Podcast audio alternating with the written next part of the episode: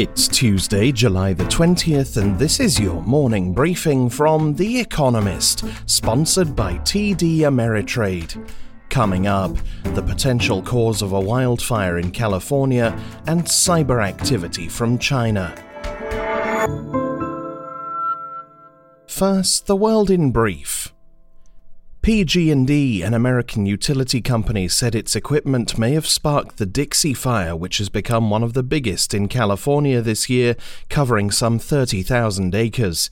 In Oregon, the bootleg fire grew to more than 300,000 acres, the largest among the 70 wildfires currently scorching America's west. PG&E says it is cooperating with state investigators. America and allies, including the European Union, NATO, Australia, Britain, Canada, Japan, and New Zealand, accused China's Ministry of State Security of illegal cyber activities. The Biden administration says it has, quote, high confidence that a malicious hacking campaign using vulnerabilities in the Microsoft Exchange server, first disclosed in March, is linked to hackers affiliated with the Chinese ministry. Asian stock markets followed America's on a downward slide as investors got a sudden case of the heebie-jeebies over the Delta variant of COVID-19 that is sweeping the world and threatening the economic recovery. The S&P 500 share index of big American firms had closed down 1.6%. Bond yields also slumped, as did the price of oil. Pedro Castillo was finally recognized as the winner of Peru's presidential election nearly a month after squeaking ahead in its second round.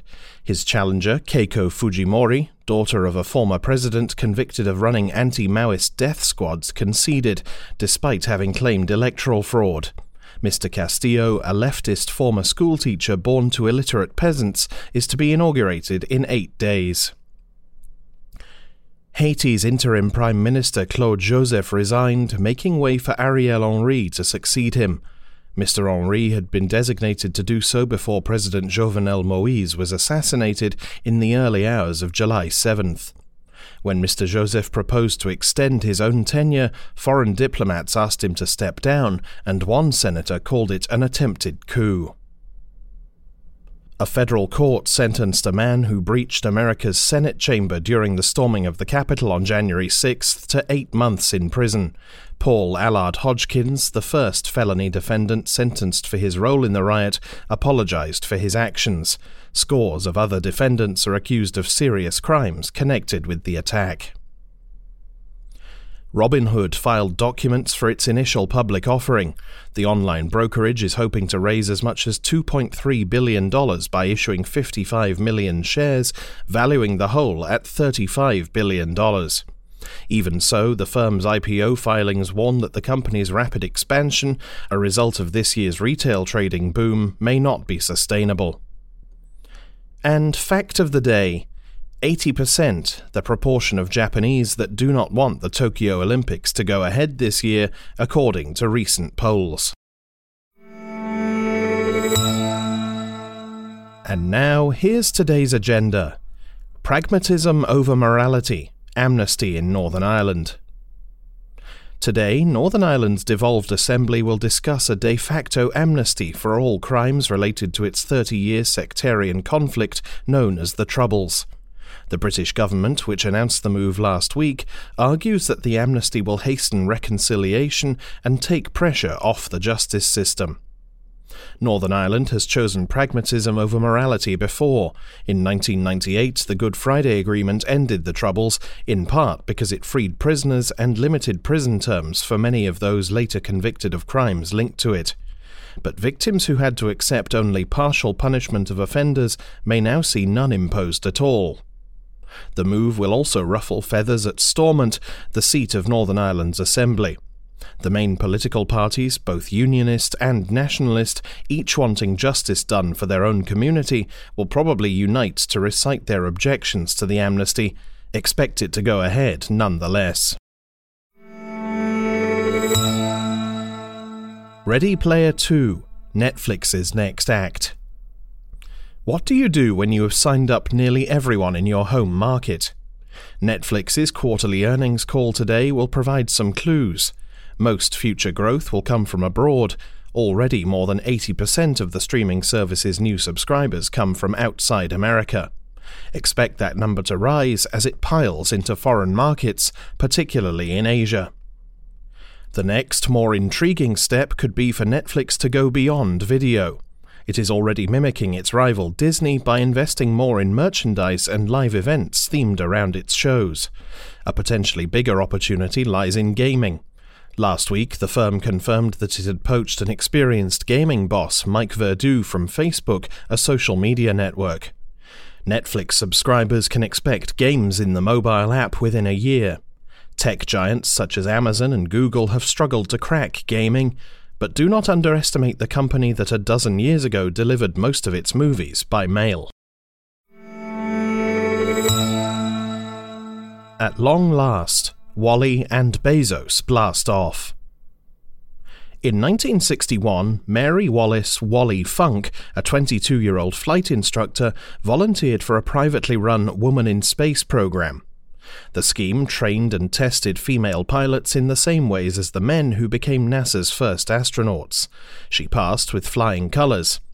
But at the time, America's space agency did not want women as astronauts. Even when it did start recruiting them in the 1970s, Ms. Funk's applications were repeatedly turned down.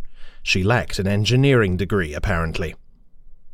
Today, at the age of 82, she will at last make it to space alongside Jeff Bezos on the first crewed flight of the new Shepard rocket plane built by Mr. Bezos' company, Blue Origin.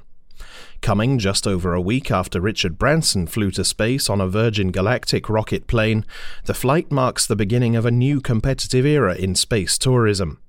Ms. Funk, who was paid to be on Virgin Galactic's waiting list, may soon be able to advise prospective tourists about which service to choose. Where there's smoke, the American West is burning again. The bootleg fire in southern Oregon is roughly the same size as the city of Los Angeles. It is the largest fire currently burning in the American West, but far from the only one.